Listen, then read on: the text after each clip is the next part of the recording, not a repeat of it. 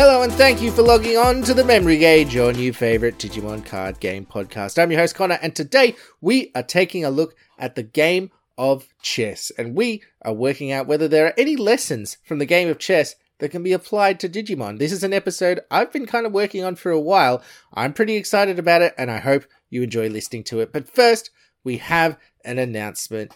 This month, the month of January, we are running another January series. If you were around on the Memory Gauge Discord server last year, you probably remember that we ran a series of free webcam tournaments called the January series. We tried out a lot of different formats, a lot of different ways to play the Digimon card game. It was a lot of fun. And people also picked up some cool prizes. Well, this year we're doing it again. This time around, the January series is all themed it is called Journey Beyond Time, and we will be going through past formats. We're starting off this week, Friday, the 6th of January, starting at 6:30 p.m. Eastern Standard Time over on the Discord server. We'll be having a special booster version 1.5 format event. If you remember back in that format, it was a really good time. It was the first new set. There was some really cool decks being played, a lot of interesting strategies game was maybe a little bit slower, but it was a lot of fun. So I'm personally very excited to revisit that format, and we will be revisiting new formats through the month of January, culminating at the end with an EX3 format tournament tournament to catch up to the present. I can also announce that next week we will be playing a Great Legend BT4 format tournament. So get your decks sorted for that if you're excited to participate in that. These events are free to participate in just by entering. You go into the draw to win one of our awesome Curse of Gallantmon playmats designed by the fantastic artist Jack Clark. And if you win any of the weekly events, you also go into a special winner's draw where you will get another much better chance to win one of those playmats. So it's free by winning, you get a really good chance to win a playmat, and just by participating in each event, you will get a chance to win a playmat. And the more events you participate in, the more chances you have to win that draw. So there's no reason not to participate. So make sure you join up to the Discord server. Link to the event and to the server will be in the show notes of this episode. Remember, special booster version 1.5, January 6th, 6:30 p.m. EST, and then Great Legend BT4 January 13th, 6:30 p.m. EST. I hope to see you all there. Finally, before we begin our main topic, we have to take a long overdue look at the state of the meta.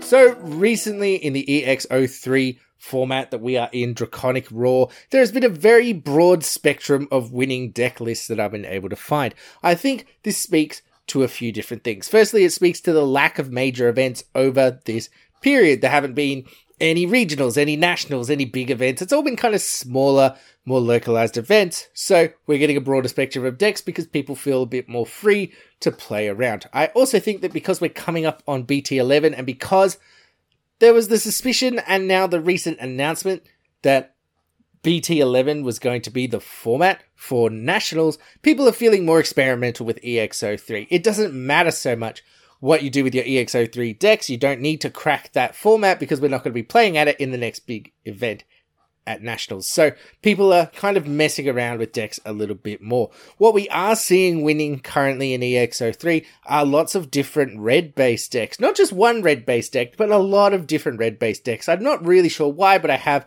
a couple of suspicions. Firstly, people are boning up on their red deck tech ahead of Black War Greymon X, which is likely to be one of the big decks of the next format. Also, a lot of the decks that are very popular at the moment just happen to be red base. People are trying to make um, Xros Heart work again. And that has a lot of red. When it appears on lists, it's listed as a red base. People are trying to make Black War Greymon work. They're getting that practice in ahead of Black War Greymon X, so that's a red base deck a lot of the time, showing up as red. And people are making Jesmon work, another very popular deck, another red base deck. So that's what's currently leading my predictions for the future, I think we're con- going to continue to see a lot of variety as we move through the EX03 format. It's a longer format. We get a lot more time to play around, which tends to lend itself to seeing a more bigger variety of decks of topping at tournaments as people tire of playing the same old decks. They want to do something different, especially because, as I said, Nationals is not going to be EX03 format as far as we can tell. It's going to be BT11. So people are not as invested in breaking the EX03 format. The competitive minded people are now looking ahead to BT11, leaving those people who want to mess around and play something different to continue playing EX03.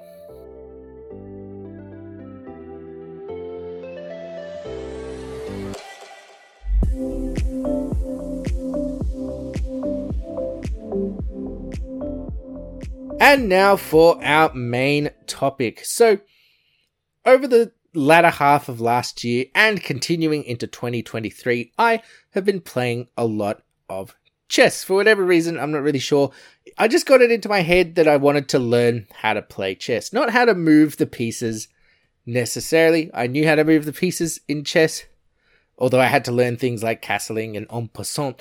But I wanted to learn about the theory of chess. I knew how to move all the pieces, but I didn't know how to then turn that knowledge into actual game winning strategy. I knew there was a lot more depth to it than I was seeing, and I kind of wanted to get into it. So I've been doing online chess lessons, working my way through all the lessons on chess.com. I've been playing a lot of games of chess, and what I've found is that chess, obviously, a very, very old game, a very studied game, and it means that a lot of the things we know about chess is generalized game theory that can be applied to other games. I feel like learning how to play chess has helped me with playing other games. I've noticed that when I play other, I play a lot of board games with my wife and her family. I've noticed that I tend to do a little bit better than I used to. She still beats me all the time, but it's harder for her now. I'm pl- able to play a little bit better because I'm applying the lessons that I've learned teaching myself chess or learning chess through these online lessons, applying them to different games because a lot of these games have crossover, and I think there's a lot of crossover with Digimon as well. So today, I would like to go through a few lessons I think apply not only to chess, but cross apply to Digimon as well.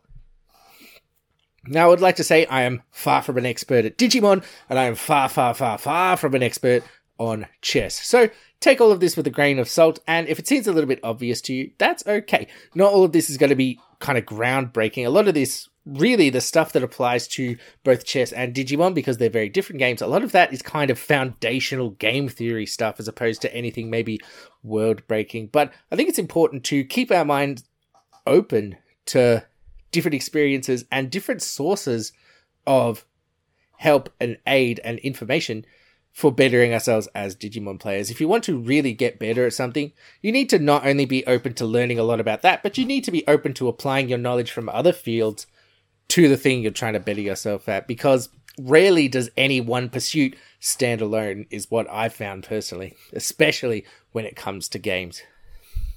So the first lesson that I've learned while teaching or learning chess that I believe applies to Digimon is learning principles, not specific openings. So, in the game of chess, it's been very studied. It's a very, very old game, and people have absolutely studied it to death. There are only so many ways that the pieces can move, and so, although there are still so many possible game states that you could get into over the course of a game, there's not that many openings. The number of ways that you can start a game are a little bit more limited and a little bit more known, especially because there's only a certain number of quote unquote best moves or good moves to start a game off with. That is, there are things that are good to start a game off with, and there are things that are not so good to start a game off with. So, a lot of chess openings, a lot of configurations of the pieces at the start of the game are known, named, categorized, and the really, really top players will know all of these. They will see the first few moves of a game being played and they'll be able to identify specifically what opening that is and then start to bring in some strategies to play against it. Now, obviously, that doesn't really apply to Digimon. One of the many differences between a trading card game and chess is that in chess, you know all your pieces, or you know all your opponent's pieces, you have the same pieces, they can do the same things. So there's a lot more information that is known. Digimon is very unknown. All your pieces can only do a couple of things, but you don't necessarily know because your opponent has constructed their deck what pieces they are going to have. You don't know necessarily what their pieces can do. And you especially don't know what pieces they have access to at any given time because you don't know what's in their hand. So, very, very different. But learning principles, not specific openings, does apply. I'm a novice chess player. I'm not going to sit and memorize a whole bunch of different openings and what the best moves are to counter them. I don't have that time. I don't have that mental energy. I don't have that desire. That doesn't sound fun to me. That doesn't sound enjoyable. And the chess lessons understood that. They understood that a novice player is not going to be able to memorize a whole bunch of openings. That's a very advanced thing to do. So, when you're learning to play chess, what they teach you is to learn the principles behind the openings. Don't worry about the specific openings, learn the principles. What are you trying to do when you play these moves? So you don't have to know that this is a. I'm going to make one up because I don't even know any. A London opening, a French opening, whatever. A Ross Duthor opening. You don't need to know that that's what it is. You just need to know what is the idea that my opponent is putting out there. What do I need to do to stop it? Or what is my idea that I'm putting forward? What am I trying to accomplish here and then move your pieces to try and accomplish that idea rather than trying to achieve a set opening. And I think that applies to Digimon as well. Because, as I said, you don't know what your opponent has, you don't know what they're drawing, you don't necessarily, until you learn what all the decks in the format do, you don't necessarily even know what their game plan is going to be. So, you can try and memorize every single card, you can try and memorize every single deck, every single variation, every single strategy, but that's going to take a lot of time. So instead, what you do is you learn principles. You can teach yourself about deck archetypes. We have an episode for that, in fact. You can start to learn the broad strokes of what decks might try to do. You can learn about what the different colors try to do. You can learn the foundation of what you want to do in the game, and then you can begin to use your cards, play your cards to try and achieve certain things based on those principles rather than saying, okay, they have just played Guilmon EX3.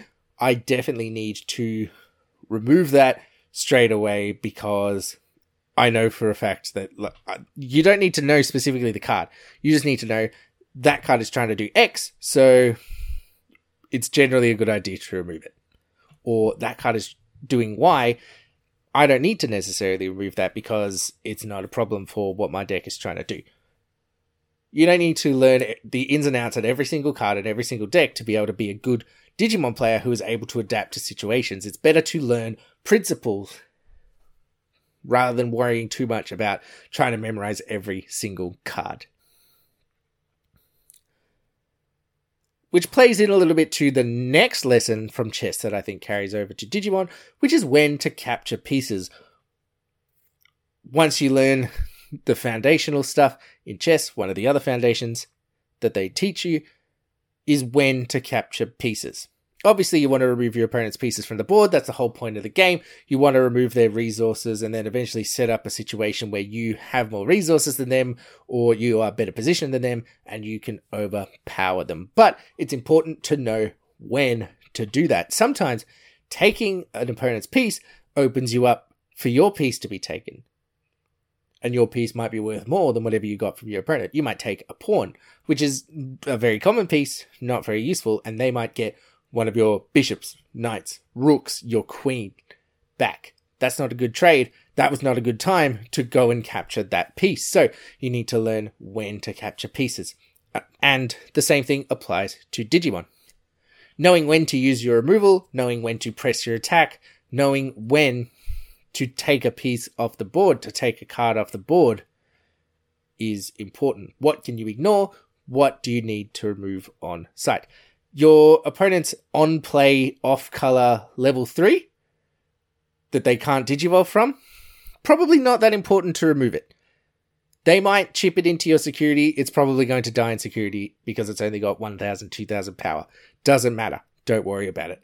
Their level 3 that has an ongoing effect, that is stopping you from gaining memory, when the whole point of your deck is to be really memory efficient and gain a lot of memory, that probably needs to go. Their small level 4 that doesn't look threatening, but you know that it has an inheritable that they really want under the level 6, maybe it's worth taking it out if it doesn't cost you too much memory. That's probably a good one to get rid of because it will set them back. You need to think about when you're capturing pieces and why you're capturing the pieces rather than just saying they have a Digimon, I have a way to remove it, bam, gone. Because ultimately, what you're doing there is a battle of resources. And if you're spending a resource that is worth more than the resource you're getting from your opponent, you are not going to be winning that exchange. Exact same principle from chess. You need to know when you're going to come out ahead in an exchange before you enter into it. Same thing. Know know how to figure out whether you're going to come out ahead in an exchange before you decide to enter into the exchange. And then finally, and this is the this is the th- sort of lesson that has really stuck with me and was kind of the inspiration for this whole episode. In chess, uh, obviously, if you've ever played chess before, you know you play the game on the board and you move pieces around. And so, what ends up happening is there are different kinds of advantage. You can remove your opponent's pieces and you can end up with more pieces or better pieces. And you can have a resource advantage. Same thing in Digimon. You can have more cards on the board than your opponent, more cards in hand than your opponent, more cards in your security than your opponent. Those are really obvious resource advantages. You have more resources than your opponent. But who's ahead in chess is not necessarily that clear cut because you can also have a positional advantage. Your opponent might have better pieces, but if their pieces are all locked in and they can't really move or do anything or contribute to the game, and you have fewer pieces, but your pieces are spread out and they're controlling key squares of the board and they're pointed at your opponent's king, you're ahead in that game. You have less resources, but you are still ahead in that game. You are ahead positionally. Same thing with Digimon. You can be behind in resources. You can have one card in hand, one card in security, one Digimon on the field. Your opponent can have a bunch of Digimon. But if your Digimon can do three security checks and attack twice in a turn, and your opponent has three security cards, and no blockers. And they don't have a way to de- beat you on their next turn. You very likely have an advantage there. You have a positional advantage. You don't need to press the resource advantage because you have a positional advantage there. You're in a better position. Same thing. Your opponent might have their big scary boss monster level 6 out on the field.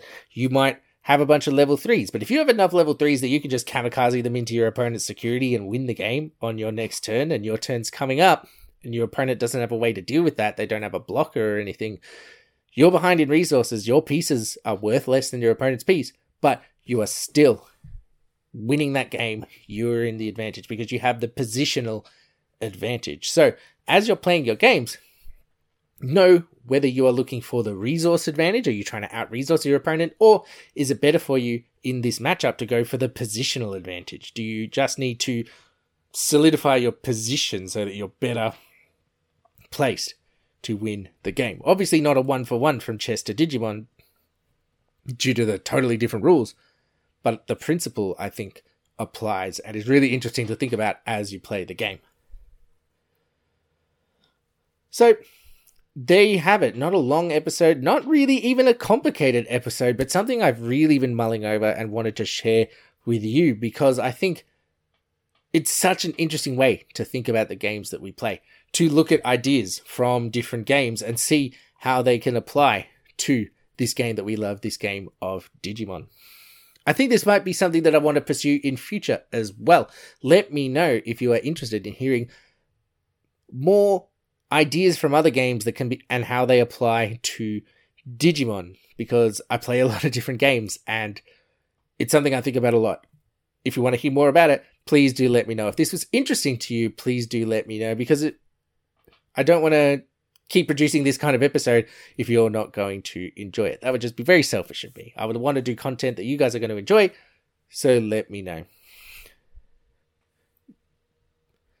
Which I guess is a way of saying that you have heard enough from me, and now I would like to hear from you. Our listener question of the week.